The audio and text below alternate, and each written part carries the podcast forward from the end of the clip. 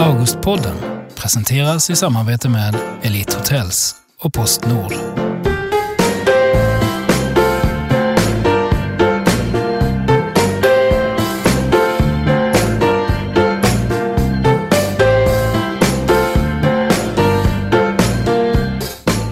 Välkomna till Augustpodden denna högtidsdag på Augustprisåret då jag som heter Daniel Sjölin kan hälsa årets Augustpristagare eh, 2017 välkomna. Vi ska ha lite debriefing. Eh, vi spelar in det här speciella avsnittet nu egentligen bara timmar faktiskt formellt sett efter den stora Augustprisgalan. Och det är ett stort för, nöje för mig att hälsa välkommen hit till Sara Lundberg, Tack. Fatima Bremmer Tack så mycket. och Johannes Anjoro. Tack. Grattis hörni! Tack så mycket. Stort tack.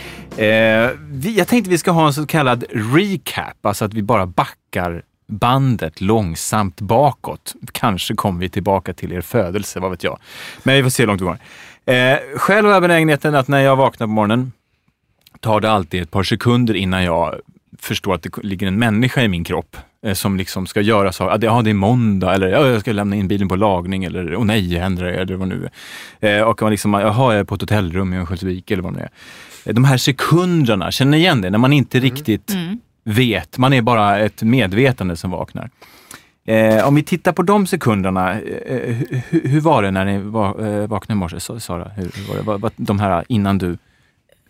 Ja, Kommer- alltså i morse var det ju att eh, jag var ju tvungen att sätta mig i en taxi klockan halv sju och så hade jag varit ute och druckit champagne. Jag kom hem vid tolv ungefär så att jag var ju livrädd att jag skulle försova mig. Mm. Så jag låg ju på lite så här spänn. Alltså jag kom ju aldrig ner i REM-sömn i natt. Det, Nej, jag nej. kom aldrig in i den där sköna, så här, jag är bara medvetande och eh, nej, jag, jag, jag vaknade så här, flera gånger. Så här, nej men gud vad är klockan? Ja, men du var, liksom, du var fortfarande kvar i Jag var, ansvarsområdet kan jag man säga. var eller? Ja. kvar på Augustgalan hela Ja, natten. Eh, Fatima, vad var det för dig? Eh, Ja, jag har en dotter på 15 månader. eh, Så att jag eh, vaknade troligen som jag gör alla andra morgnar av att hon sparkar mig i ansiktet. Och att man fick springa upp och försöka göra lite ja, välling eller mjölk som hon dricker. När hon vaknar, en så här okristlig tid. Så att då hann jag nog inte reflektera så mycket över allt som har hänt utan då bara gör man ju. Men, Ja, men sen efter några sekunder så följer polletten ner igen och det var en härlig känsla. Ja, du, du Mm, då var jag såg, tillbaks på eh, galan också. Ja, du såg August-statyetten ligga på golvet i hallen? Eller något Ja, eller inte nej? riktigt så illa. Den står faktiskt fint uppställd på pianot så att eh, jag passerar förbi den där på Ja. vägen till köket. Det var väldigt, eh, väldigt fin känsla. Ja, ja. Ja. Johannes, du bor i Göteborg normalt sett så du tog ha vaknat upp på ett hotellrum. Jag vaknade upp på ett hotellrum. Jag var, jag var nog i samma tillstånd lite grann som Sara, bortsett ifrån champagnen. Om du byter ut champagnen mot friterade räkor i Kungshallen, som jag var Mm. åt på kvällen. Det kan ju bli sluta illa det också. Ja, det kan ju på något sätt sluta illa. Fast de är väldigt goda där. Jag brukar gå dit och äta. Så, men jag var också i det där tillståndet att jag skulle upp och åka taxi tidigt. Och då eh, låg jag också och tänkte, jag får inte få sova mig, jag måste vakna. Och, eh, jag somnade inte riktigt in liksom. Mm. Eh, utan jag var kvar i någon sorts så jobb, arbetstillstånd. Ja, där man ska arbeta och jag är nog lite kvar i det fortfarande. Jag har Ja. inte landat liksom i att jaha, jag vann ett Augustpris och vad betyder det och så. Ja, det. Utan jag är kvar ganska mycket i den känslan av att, att jag ska arbeta. Och det är jag alltid när jag är i Stockholm. När jag kommer hem till Göteborg då kommer jag landa i mitt riktiga liv. Liksom. Stockholm är ju bara ett sorts stort skådespel som pågår hela tiden för mig. Aha, ja. Hur tänker ni eh, andra så också, att när ni kommer hem, eller så- när det var egentligen, att då kan jag slappna av eller då kan det... Ja, alltså jag Ja. lever och bor och verkar i Stockholm och Ja. så för mig är ju det hem. Ehm, jag tror att jag kommer sova väldigt gott i natt och eh, det kommer nog landa där någonstans. Men vi, vi firade räkor och champagne. Eh, vad, hur, fir, eh, hur firades det egentligen då? Vad- vad- Alltså, jag tror att många undrar, vad händer egentligen efter? Man får det här priset, går upp och tackar och så liksom går man ner och så vad händer sen? Sen är det lite mingel vet jag, men vad händer sen? Jag i mitt fall så eh, tog mitt eh, väldigt trevliga förlagsgäng med mig och min man ut på lite firande. Så vi var på Operakällaren och vi drack lite skumpa och vi eh, åt lite god husmanskost och fira och skåla och hade det kul några timmar. Jo, man tackar. Mm, det var väldigt fint. Sara? Jag gick med eh, Mirando förlag, Jenny Franke, som är, hela förlaget är Jenny Franke. Och hade med oss, det var Urax förlag, eh, som också är ett litet eh, pytteförlag. Och sen var det, jag vann ju Augustpriset tillsammans med tre andra 2009. Så hela det gänget, det gamla Augustgänget hängde med ut och firade. Okej, de visste att det här vankas det. Ja, ja. det gäller att hålla sig framme. Ja. Eh, Johannes, eh, var de mer än, du sa man räknar inte Ja, nej, sent? vi gjorde eller? Samma ändå- sak ja. egentligen. Alltså, mitt förlag och Nordstedts hade ju en sorts eh, efterfest på Haymarket, heter det, på Hötorget.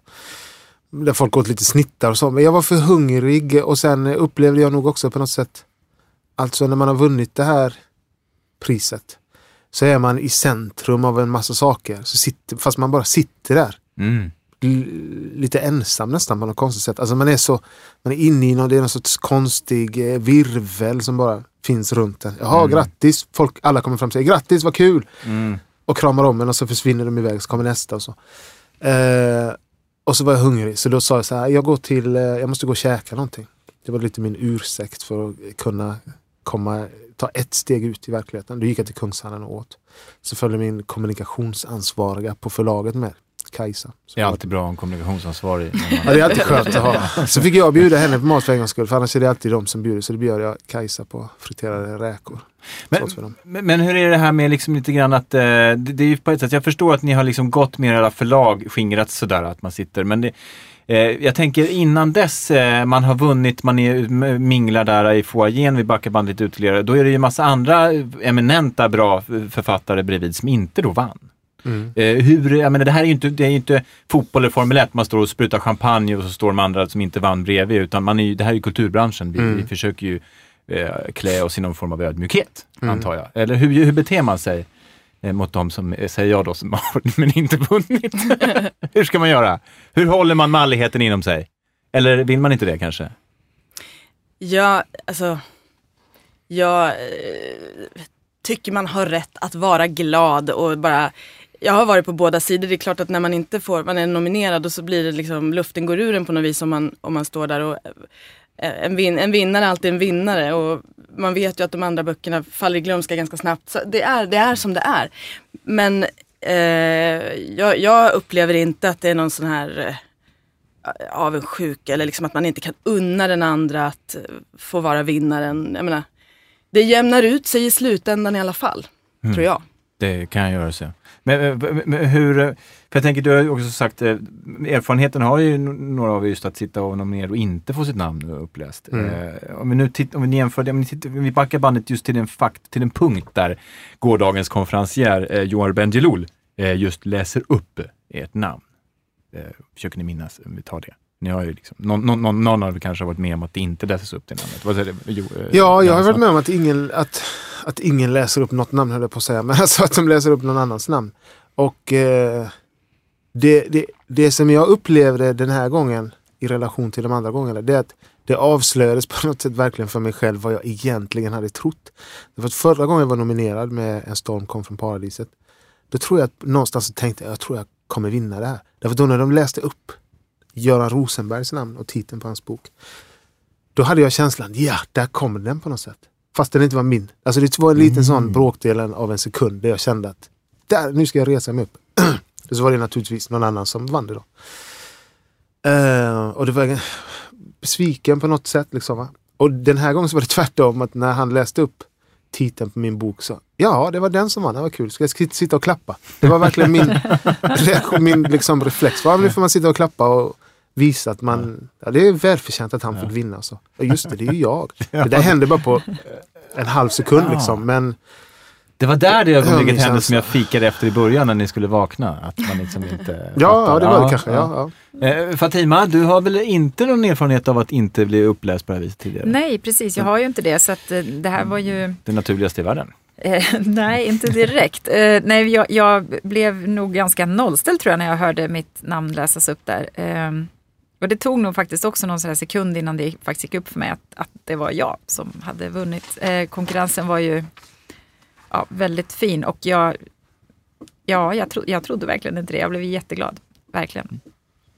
Jag tänker för, för, för min del så, så tänkte jag inför, alltså när jag blev nominerad och hela den där långa månaden man går och, tänker fram och tillbaka. Så, och, så då har, har jag tänkt att det, det, finns ju en chans. Det finns en chans att jag får eh, priset den här gången. Och sen, och sen har jag gått så här, lite berg och dalbana. Fram, nej men det blir nog inte. När jag läst de andras recensioner, jag har inte läst de andras böcker. Men sen under galan, när du fick priset, då tänkte jag så här nej nu, nu är det kört. För att vi har ju lite grann samma tema. Ja, så Jaha, ja, ja, de kan ju inte välja två som har samma så här, äh, kvi, kvinnlig... konstnärlig. Två kvinnor, det går inte att ha nej, två det går ju inte. Nej, men, det, nej, men det, nej, då, är det, då, då tar vi lite ja, för mycket då, plats. Precis, det, det. precis, så då tänkte jag, nej men nu, nu, då, det blir nog någon annan. Och så, så jag blev lite förvånad också. Och glad såklart. Hörrni, vi ska faktiskt eh, få lyssna lite grann på hur det gick till när ni tog emot era priser igår. Först ut eh, att annonseras var ju årets svenska fackbok. Och då lät det så här. Augustpriset 2017 i kategorin Årets svenska fackbok tilldelas Ett jävla solsken. En biografi om Ester Blenda Nordström. Skriven av Fatima Brenner. Forum förlag. Välkommen upp på scen.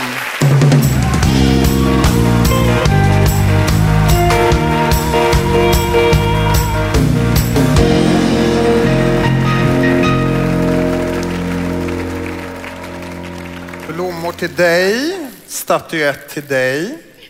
Tack. Ja. Är det något du vill säga? Eh, oj, det här känns enormt stort och omtumlande på alla sätt och vis. Jag är väldigt, väldigt hedrad och så lycklig över det här. Eh, jag vill förstås tacka ett antal personer. Eh, och jag vill börja med mitt fantastiska förlag Forum.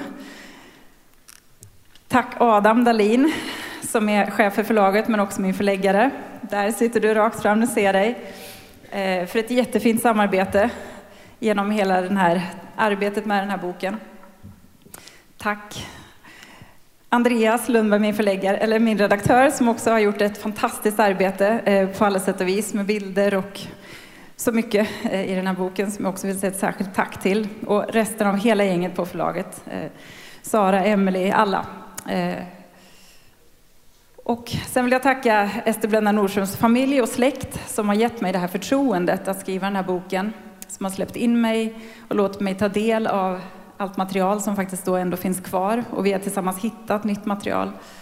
Ehm, så utan dem hade heller inte det här varit möjligt. Och förstås eh, så vill jag tacka min familj och framförallt min man som har möjliggjort det här, Magnus Bremmer. Eh, vi är mitt uppe i småbarnsår och egentligen är det här en omöjlighet att klara av eh, under den här tiden. Eh, du har verkligen funnits där som en klippa och gett mig möjlighet att få jobba med boken och samtidigt varit en enormt bra stöttepelare genom hela arbetet och bollplank med all din kunskap och din skarpa blick på det här. Oh, det är så många man vill tacka. Anna Hylander, eh, regissör till filmen om Ester Blenda, har jag haft ett jättefint samarbete med och också bidragit på många sätt. Så henne vill jag också rikta ett särskilt tack till. Och eh, ja, även mina två läsare, mina vänner Ida och Kiki, som har lagt massa tid på att läsa och komma med synpunkter. Det här känns så stort och fint och eh, jag är jätteglad över att på det här sättet få bidra till att få tillbaka Ester Blenda Nordström där hon förtjänar att vara eh, i vår historieskrivning. Hon var verkligen oförtjänt bortglömd på så många sätt och jag tycker hon är en viktig person att minnas. Ehm, så det här känns väldigt fint och jag vet att hon hade varit ganska belåten nu, hade troligen tänt en cigg och eh, tagit sig ett järn eh, och varit oerhört nöjd med att stå rakt i rampljuset. Så tack så hemskt mycket alla. Mm, Fatima, vad, får du vara nöjd med det tacktalet? Eller, eller är det någon, någon du glömde tacka? Nej, jag, jag tror inte det. Jag, eh, jag tror att jag ändå fick med eh, alla. Eh, jag hade förstås kunnat tacka många fler. Emelie som har gjort mitt fantastiskt fina omslag och så vidare. Men det, man har ju inte heller hela kvällen på sig och jag, jag försökte verkligen att tänka klart. Det är svårt när man står där uppe och jag hör ju nu i efterhand hur rösten skakar och man försöker att hitta ord. Eh, och det är inte lätt i den stunden, det är verkligen inte det. Du nämnde att, eh, att eh, Ester Blenda Nordström hade njutit av att stå i rampljuset på det här viset. Hur var det, mm, det, var, hur var det själv? Ja, alltså jag njöt väl också såklart. Eh, att, ja, att få det här priset är ju, det är ju eh, förstås en dröm om man skriver böcker, så är det. Eh, så att, jo, jag njöt. Men jag var, jag var nog också, det, det, är svårt att vara närvarande riktigt, det är faktiskt det, att vara mm. i stunden. Jag önskar att jag var mycket bättre på det och att man kunde stå där och ta in allt som händer. Men på något sätt så tror jag lite grann som vi pratade om att man kommer hem och får landa och eh, det är kanske när man ligger i, i soffan i mysbrallor ikväll eller imorgon kväll eller något och eh, att saker börjar sjunka, sjunka in på något sätt. Så. Men visst njöt jag, det gjorde jag också. Va, vad var det som först eh, fick dig att inse att nej, men jag ska gå hela vägen med Ester Blenda Nordström, jag, jag, måste göra hela det här jobbet. Eh, vad, vad var det som fick dig att tänka så? Ja, nej, men det, det, var ju det faktum att det inte fanns någon biografi om henne. Eh, ingen egen boktitel egentligen. Eh, det har gjorts en avhandling om henne eh, som är väldigt bra men den, den har ganska många år på nacken nu och det är också en akademisk text. Och hon finns omnämnd i ett antal antologier och sådär men men när jag insåg då, när, som det hela började med att jag gjorde ett långreportage om flera kvinnliga pionjärer och då var hon en av dem när det gick upp för mig att det faktiskt inte fanns någon, någon biografi, då blev jag Ja, jag, jag blev verkligen heligt förbannad. Och kände, jag, jag, tog så för givet att jag skulle finnas som en så viktig kvinna. Alltså, mm. eh, så jag, därifrån så var det liksom ingen tvekan.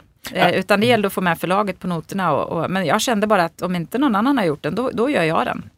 Eh, kan, kan ilska, frågar andra, kan ilska vara en, en ett kol i motorn, i pannan, eller på säga, är det någon slags drivkraft eller vad säger ni? Ja, det är absolut. Ja. På vilket sätt har du?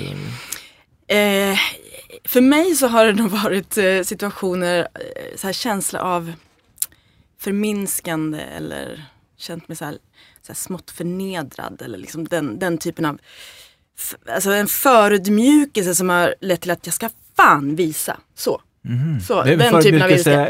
Typ som yrkesmänniska? Ja, ja, ja, Absolut, att det har varit så här, Ja, man märker ju att hon är en illustratör som inte riktigt kan skriva. Alltså den typen av mm.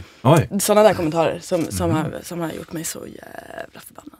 Men då lyckas man kanalisera det rätt kanske då? Mm. Ja. Johannes, vad tänker du om den frågan? Med ett, om ilska, ett, ja det kan, äh, kan absolut ligga ilska bakom en del saker som, som, som jag har skrivit.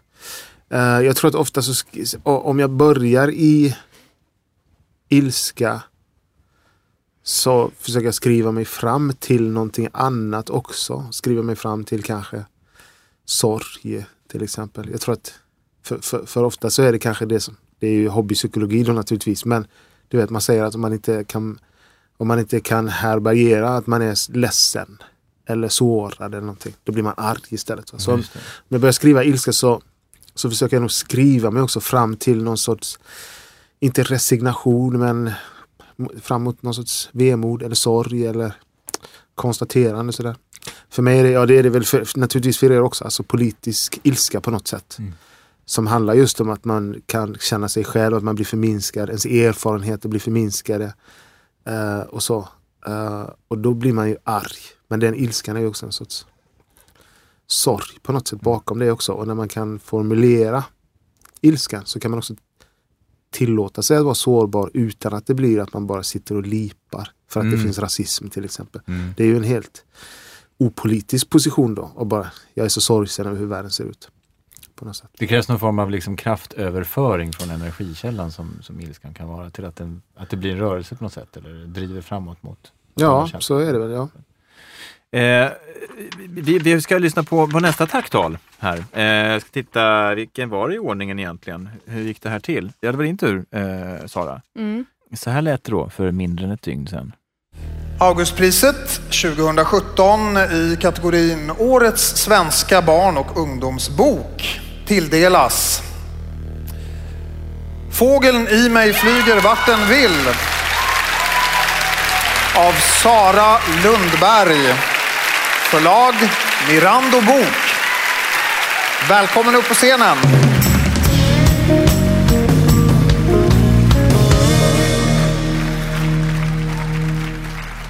Varsågod, ordet är ditt. Tack. Uh.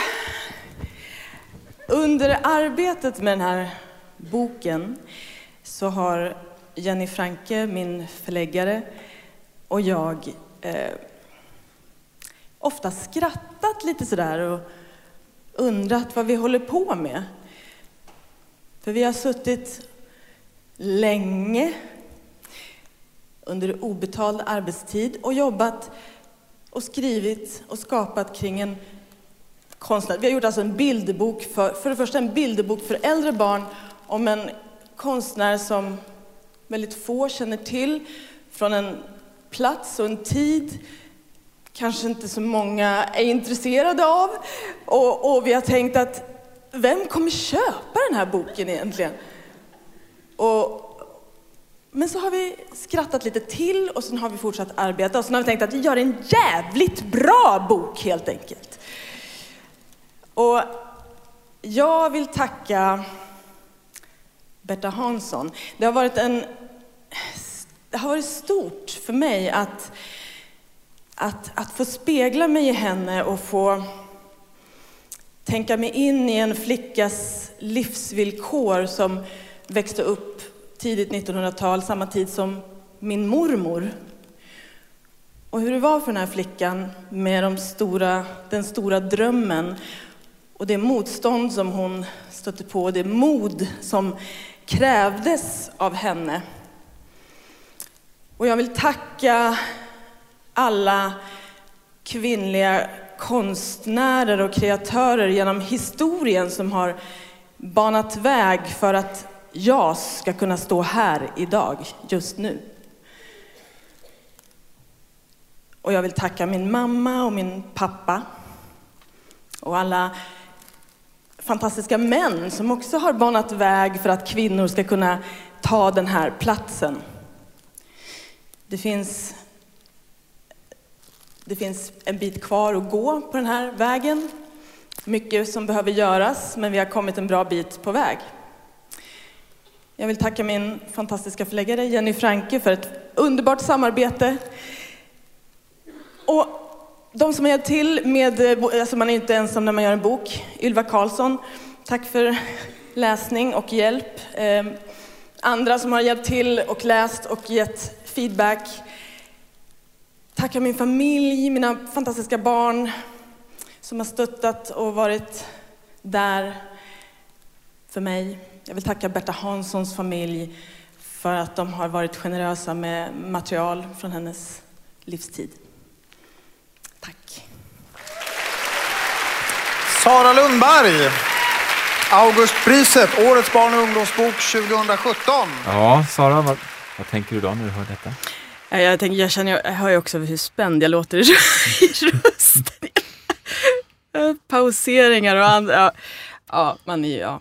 Men jag, jag, jag, jag, jag försökte, men jag, kanske, jag tolkar det faktiskt som att inte bara spänd utan faktiskt det, du börjar ju tänka på de här, alla kvinnor, för, alla, alla föregångare. Där, mm. och jag menar, det är kanske inte bara nervositet utan en viss form av känsla av, av att man är rörd när man tänker. Alltså mm. det är, man, är, man är ganska öpp, genomsläpplig i sån här situation. Mm. Kan Eller mm. kan det vara så att Absolut. det kommer över dig på något vis? Nej men det är någonting som jag bär med mig hela tiden. Mm. Alltså något som jag tänker på verkligen. Och som jag har varit intresserad av länge.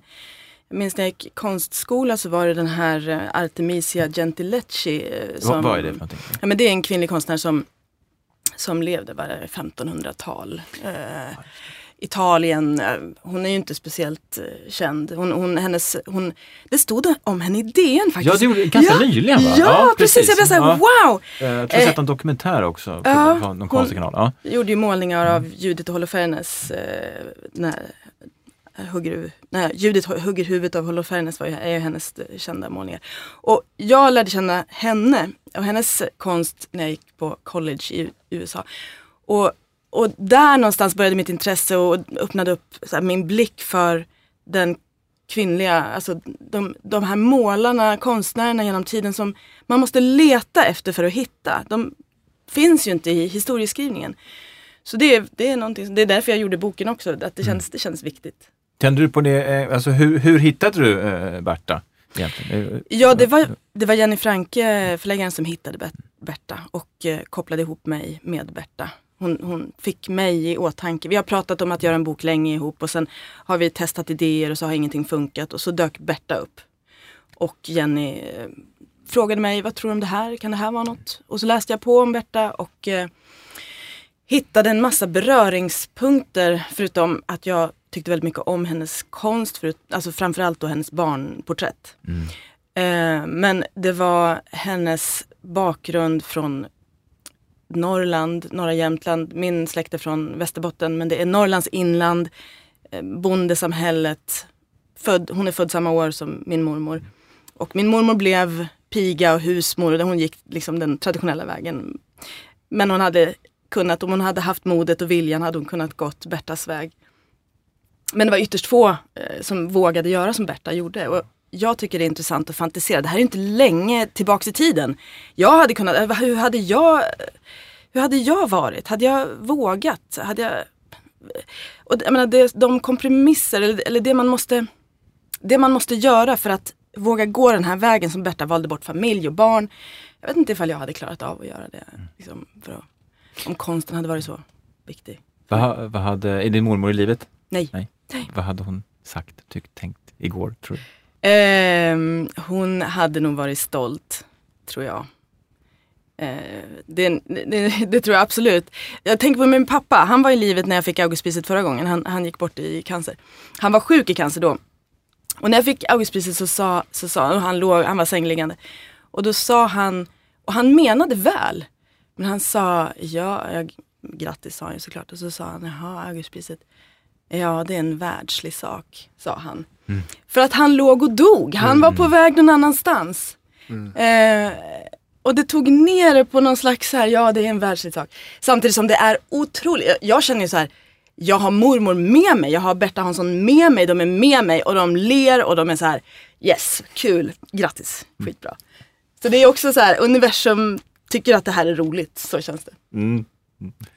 Eh, Johannes, eh, minns du vad du sa igår i tacktalet? Eh, Jag minns hur jag började och hur jag slutade ungefär. vi ska höra på det, hur, hur det lät.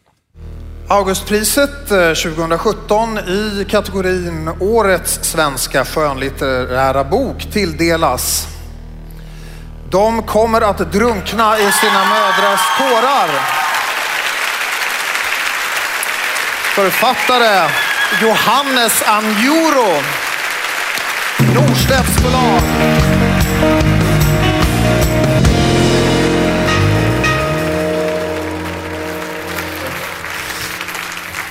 Alhamdulillah, börjar vi att säga, som är muslimer. Ehm, jag har egentligen inte förberett något tacktal, för det kändes eh, förmätet på något sätt att göra det. Ehm, men när, eh, när någon talade här uppe om, om, det var nog du som sa det här, om talang som får, som får språket att skimra. Man ska ha det för att kunna skriva. Och för min del så är känslan så att eh, om jag har den förmågan att få, få någonting att skimra så är det inte på grund av något som jag har gjort. Utan det är först och främst någonting som kommer ifrån Gud, tror jag. Då. Så det är därför jag börjar säga Alhamdulillah. Um, och sen kommer det ifrån min mor som läste för mig när jag var ung, när jag var barn. Ehm, och så kommer det från min far som berättade historier för mig och som visade mig en väg att gå. Ehm, och så kommer det ifrån en gymnasielärare i filosofi som heter Paul Johansson på Katedralskolan i Växjö.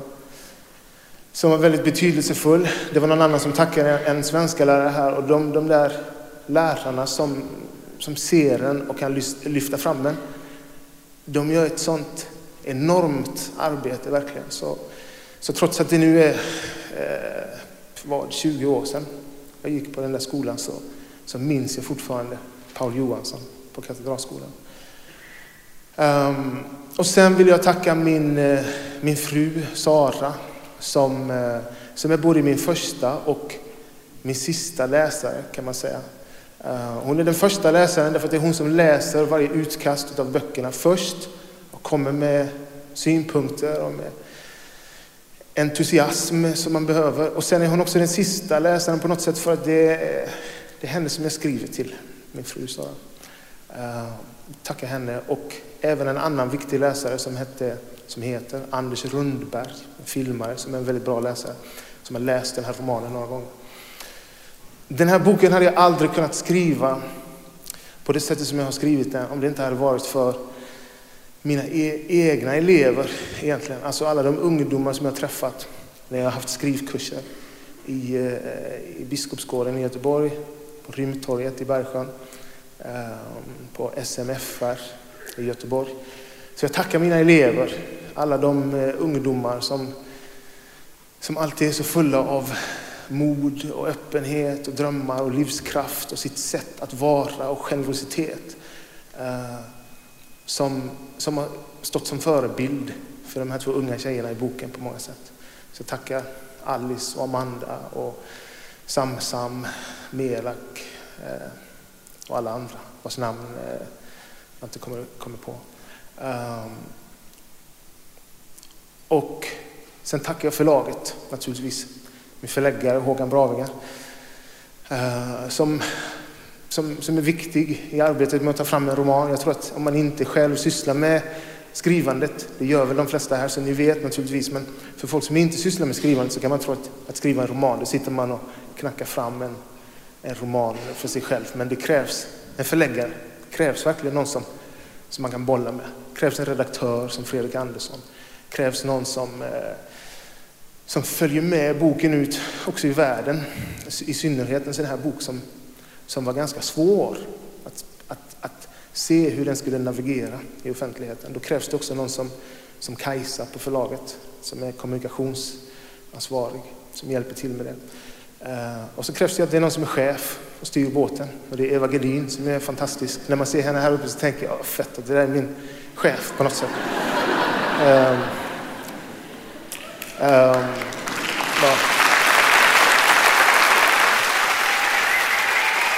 Tack ska du ha. Mm. Var det som du mindes det? Ja, det var ungefär som jag mindes det. Ja. Eh, alltså, ni är ju alla inne på, alltså, väl, det, ni tackar ju alla väldigt många. Det kan ju låta som att det, det är klart man gör det. Men jag undrar om man gjorde det för 20 år sedan. Jag är inte riktigt säker på att man då kanske man tackar med sin förläggare. Eh, och inte minst som Johannes, dina elever som du själv har haft och, och mm. varit i dialog med. Hur mycket, eh, hur mycket är dialogarbete, skrivande? Eller så det, Ja, alltså jag tycker det, det är ju jättemycket. För mig. Eller det, naturligtvis så sitter jag själv och skriver och skriver och skriver timme, timme ut och timme in på något sätt. Men om jag bara gjorde det och inte hade någon annan som läste texten och, och bollade tillbaka saker, då hade det varit omöjligt. Då hade inte, eh, inga av mina böcker hade varit bra då. De hade inte varit möjliga att läsa. De hade bara varit... Det hade bara varit jag på något sätt. Uh, så de där, alla de människorna som jag, som jag nämner har verkligen varit nödvändiga för att skriva boken. Och jag tänker så här att som författare, jag får så jättemycket uppmärksamhet. Speciellt då en bok som blir Augustnominerad har redan fått jättemycket hyllningar, uppmärksamhet och, och, och så. Va? Och alla de som, som finns bakom boken, de får ju aldrig det. Det är ingen som skriver i en recension, Fredrik Andersson på Nordstedts har gjort ett fantastiskt jobb som redaktör. Ja, det är om det är något korvfel, då åker man dit snarare. Exakt. Ja, det, det är ibland, eller något, det skulle behövt en förläggare som var inne här och strök lite, så ja, säger de ibland. Så, så därför så tror jag att... Härskarteknik som är fantastisk, ursäkta mig. Men just det att jag, här hade behövts lite förläggare, jag, jag svar eller så. Ja, förlåt. Ja, men alltså det, det är då de dyker upp. Så därför så tror jag att jag, jag tänker så, det tror jag att vi alla gör på något sätt. att ett sånt här tacktal är den enda chansen man har att lyfta fram de här namnen och säga. Och då känns det förmätet att bara säga tack så mycket, jag vill tacka min eh, Ja, jag vill tacka mig själv. Tack, tack. Det kan man inte göra liksom. Det... Vad säger ni andra? Det...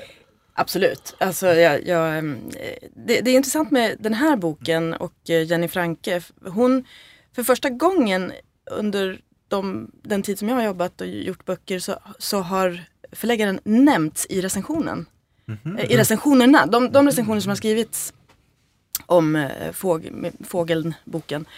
Där lyfts hon fram som en, alltså som en del i kon, det konstnärliga arbetet. i liksom valet, därför hon var en stor del. Men boken mm. hade inte blivit av om, om hon inte hade sett Berta Hansson och kopplat ihop mig. Och hon mm. jobbar ofta så att mm. hon får idén och sen så kopplar hon ihop och så är hon med genom, vi, vi har haft ett nära samarbete. Eh, och när det gäller bilderböcker så är det framförallt koka ner, koka ner, koka ner. Vad ska strykas, vad ska vi stryka?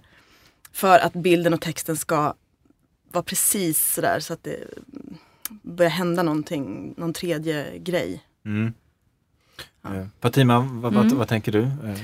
Men jag, jag håller med båda och jag tänkte på, eh, på det som Johannes sa det också, att, att eh, det hade ju inte alls blivit lika bra om det bara var så att man själv satt och malde och malde och malde och sk- skrev och skrev och skrev, vilket man såklart gör, eh, precis som du också sa. Eh, men att, att ha eh, professionella blickar, att, att hela tiden som möter ens text. Min förläggare Adam Dahlin har ju verkligen varit med och lyft mitt berättande känner jag genom de här åren som jag har suttit med. Och, texten ändrar ju också karaktär. Det går ju från att vara mycket mer ett, bara ett arbetsmaterial, ett råmaterial. Till, att, till att man till slut polerar fram det som blir slutresultatet. Och, eh, så så eh, diskussionerna med honom och avstämningarna. Jag har suttit ganska mycket på, på min kammare men, men jag Sen har vi haft regelbundna avstämningar och eh, för att känna att man landar rätt i, i språk och att man ehm, och även, även med min man som, precis som du sa när du tackade din fru där, min man är också den som har läst från början till slut verkligen. Och eh, som jag också ville säga verkligen i tacktalet har haft en, en otroligt bra blick på mitt material eh, som också har varit väldigt, väldigt viktig tycker jag. Eh, som, ehm, nu är det saker han är duktig på, men, men och, och, och, som man själv då får ta in och bearbeta och fundera kring och så får man fortsätta jobba med det. Så absolut, det blev en lång utläggning om det. Men det är verkligen ett grupparbete, så känns det. Eh, sen står man för liksom merparten av arbetet såklart ehm, och, och slitet liksom eh, och idéarbetet och allt det där. Men, men det krävs de här blickarna på det. Men, men tror ni, jag fick en konstig idé i huvudet ju nu, men, men, men tror ni liksom att eh, Ja, jag har ändå för mig att när man tittar på för, för 20-25 år sedan så säger, då är det vanligt att författaren säger ja tack förlaget för att ni stått ut med mig ungefär. Eh, och idag är det eh, en blick från liksom författar eh, genikulten kanske lite grann. Så är det säkert. Att, ja, att vi, det vi säkert, ser en ja, ja. demokratisering av synen på en Det låter väl rätt sunt. Ja, det Ja, låter väldigt skönt faktiskt. Ja. Alltså den som säger tack för att ni har stått ut med mig för jag är ett sånt geni. Då börjar man ju ana nu i dessa tider också vad, vad det är för sorts män Mm. ofta då, som, som har en sån blick på sig själva. Vad skönt att ni står ut med mig.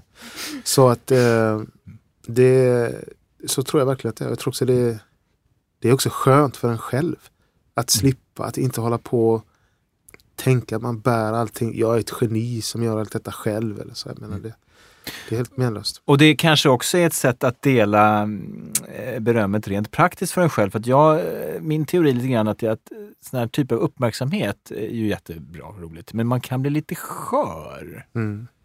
Eh, Förstår ni vad jag menar? Att man kan bli lite att det kan finnas en liten, det är jättebra att man får ett pris, men man kan också, att den som blir berömd och uppmärksammad och förlaget hyllar och bla bla bla och här kommer Johannes och eller vad det nu kan vara. Eh, att, man kan, att man kan bli lite... Jag har upplevt alldeles för lite sånt tycker jag. Här kommer Johannes. det är det jag önskar mig när jag kommer upp till Stockholm. Att de står där och gör... Eh, men, men, är, ballonger men är ni oroliga för det? Att, för att, att, eh, för jag, menar, jag tror inte att man kan tänka bort sånt, utan sånt påverkar, beröm påverkar en.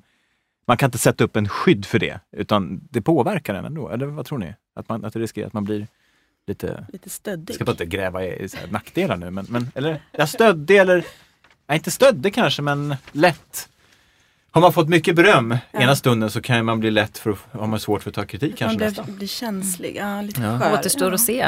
Ja, får se. Nej, Ja. men, ja, det kanske också är lite olika hur man förhåller sig till sitt skrivande och, och, och vilken ingång man har i det. Jag är ju då journalist och eh, se- det blir ju väldigt mycket ett så här, ett jobb är det ju för oss allihopa, men, men eh, eh, jag, jag har väldigt svårt att se på mig själv som det där geniet som har suttit och skapat något. Det här är också en fackbok och det är fakta jag sammanställer och sen gör någonting mer av förstås. Men, men det handlar om många arbetstimmar. Jag ser mig själv som en arbetshäst mer kanske. En, ehm, och, som har gnetat på här ihop med, då, med förlaget. Och, eh, ja, men det återstår att se om man går och blir stöddig här nu då.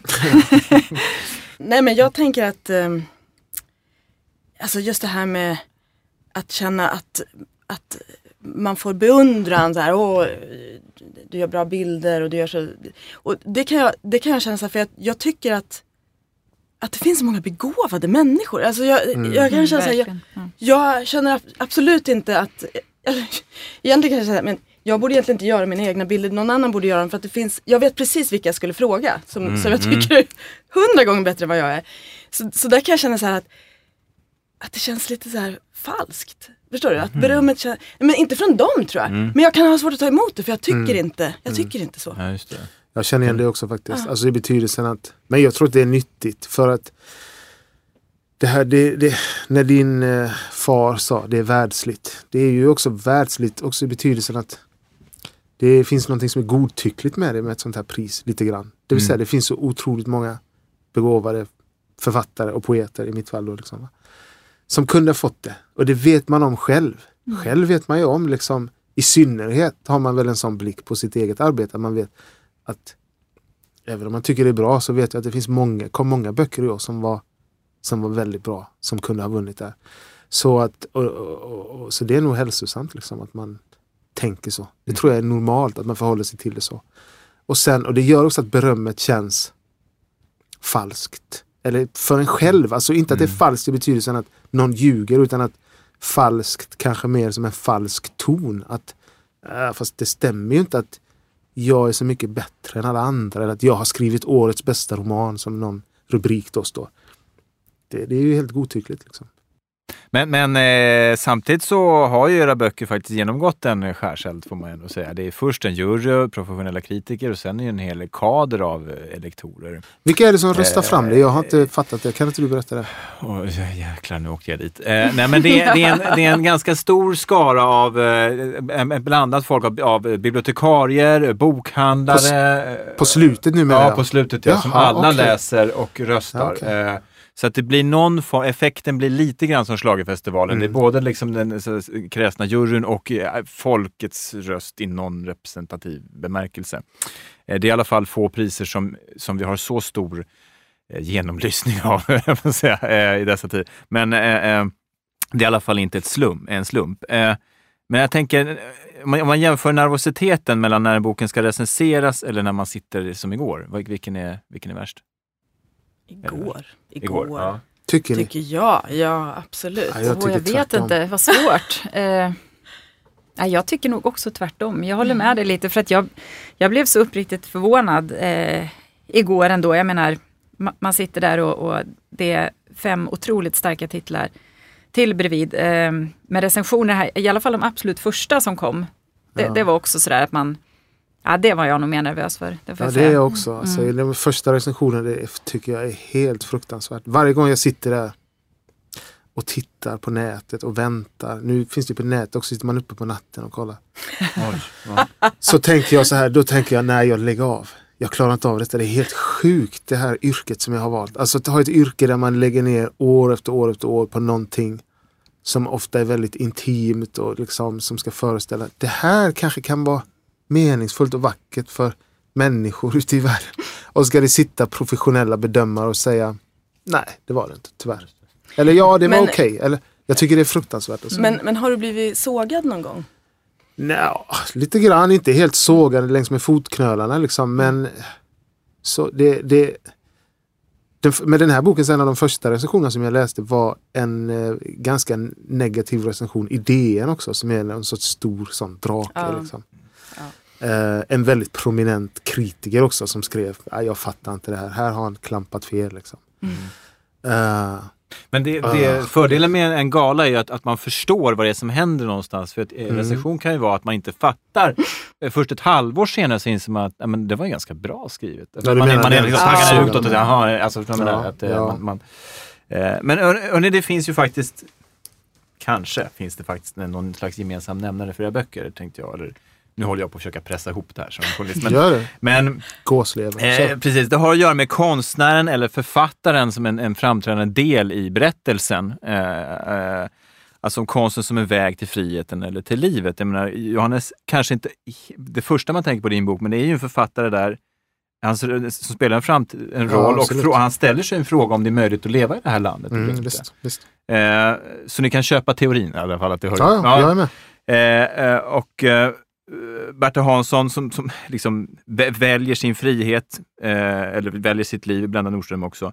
Om vi skulle låtsas nu för en gångs skull att det har inte att göra med hur man skriver en bok, utan det är bara ämnet som är viktigt. Nej, men alltså, eh, det här livet och konsten. Eh, det finns ju ändå det som en... Vad, Mm. vad är, varför har det så, ett motiv så, så stark dragning på oss? Alltså, ni har ju bara valt att skriva om det och läsare väljer att läsa om det eller vill det? Varför tror ni att det har konsten livet-grejen liksom? Nu blev det tyst.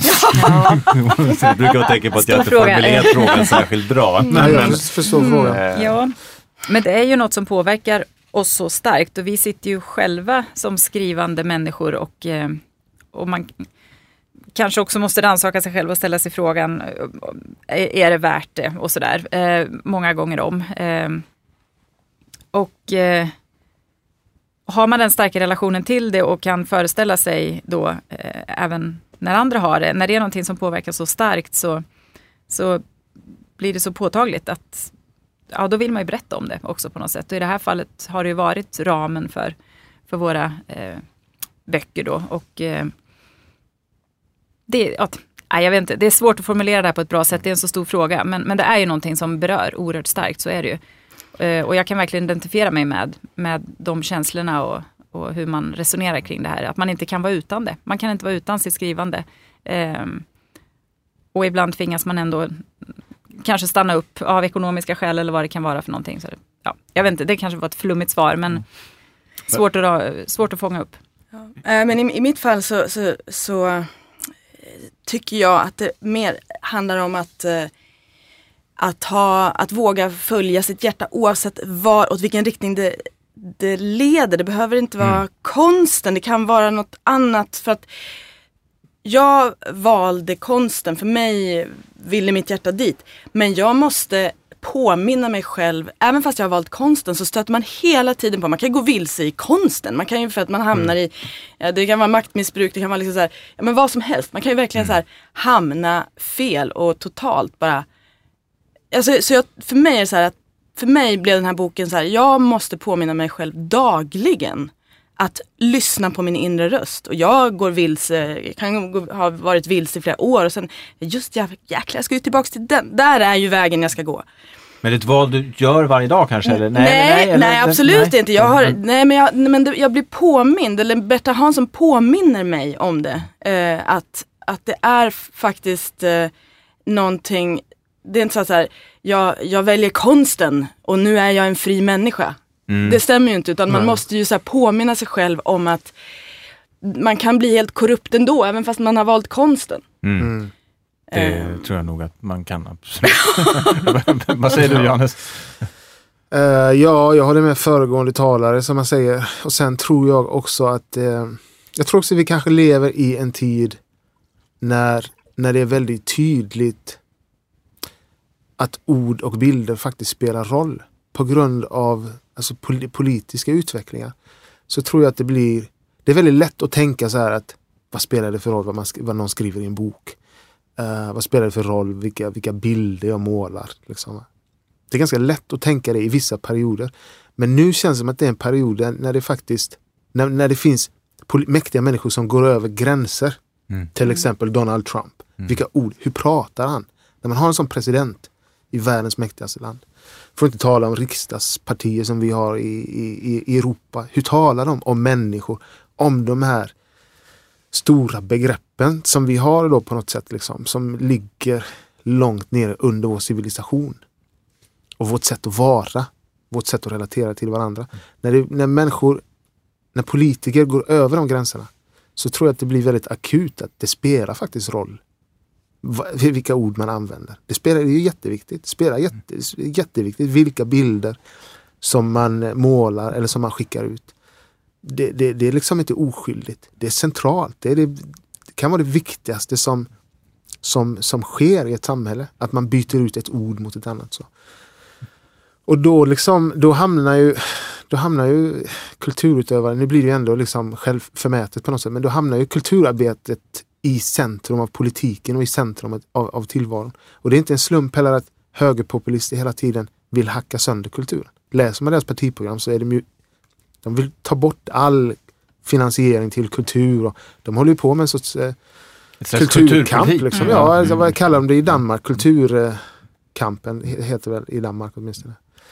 Eh, så att eh, jag, tror, jag tror att det är mycket på grund av det som, som de här positionerna blir intressanta igen för allmänheten. För annars blir det lätt någonting som är lite inåtvänt att hålla på med. Jag är författare. Det är en författare som går runt och tänker på samhället och tillvaron. Det blir ju väldigt lätt inåtvänt. Men när de här striderna pågår i språket så blir det liksom då blir det något som angår oss alla tror jag. Du, du nickar för att Ja, det nej, men jag, det är precis, det var någonstans det jag var ute efter också, att det är så Mm. starka krafter i det här. Eh, det är ju verkligen saker som berör och kan påverka så mycket. Så att eh, det är klart att det är ett starkt tema. Mm. Eh, hörni, eh, eh, jag, jag vill avsluta med en fråga som eh, jag har fått från era förläggare nu på morgonen. När kommer nästa bok?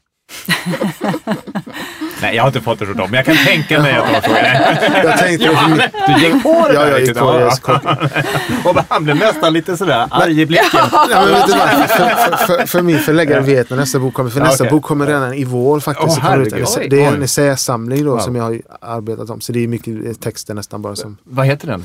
Den heter Akai. Och- Som, som, ja, som akajerna som medföljde Akilles för att storma Troja. Akai heter den. Återvänder till eh, Iliaden? Ja, det gör jag på något Det sätt där. Ja, ja. Fatima, eh, Jag vet inte ännu, jag är ju inte så snabb i vändningarna med mina böcker. Det tar ju ett tag eh, att knåpa ihop en sån här typ av bok. Eh, har man en 15 månaders hemma så kanske man inte börjar med något. nej, precis. Jag hade ju egentligen lovat mig själv att, att inte ge mig på det här på väldigt många år ännu. Men eh, det finns idéer, det kan jag säga. Det finns idéer och tankar. Ja. Sara? Eh, jag ska nu sätta mig ner och göra ett samarbete med Ylva Karlsson. Eh, Mhm. ja, hon har skrivit en text som jag kommer att illustrera. Så att det, jag kommer att jobba med bild nu, den kommer hösten 2018. Och så under, under våren kommer jag jobba med den och sen efter det så får vi se vad det blir. Vad det, det finns några frön, Mm. som jag, textfrön som jag kommer jobba med. Tre olika stadier. eh, Ja. Från pågående till mm, ta lite lugnt till eh, klar.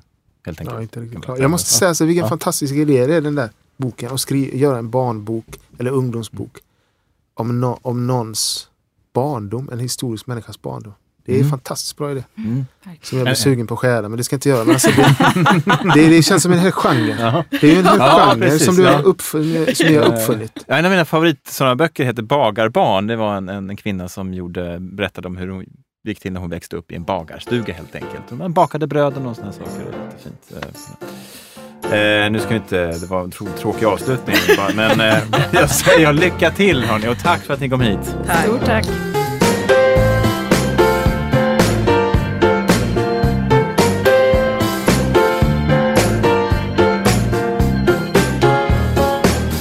Augustpodden presenteras i samarbete med Elite Hotels och Postnord.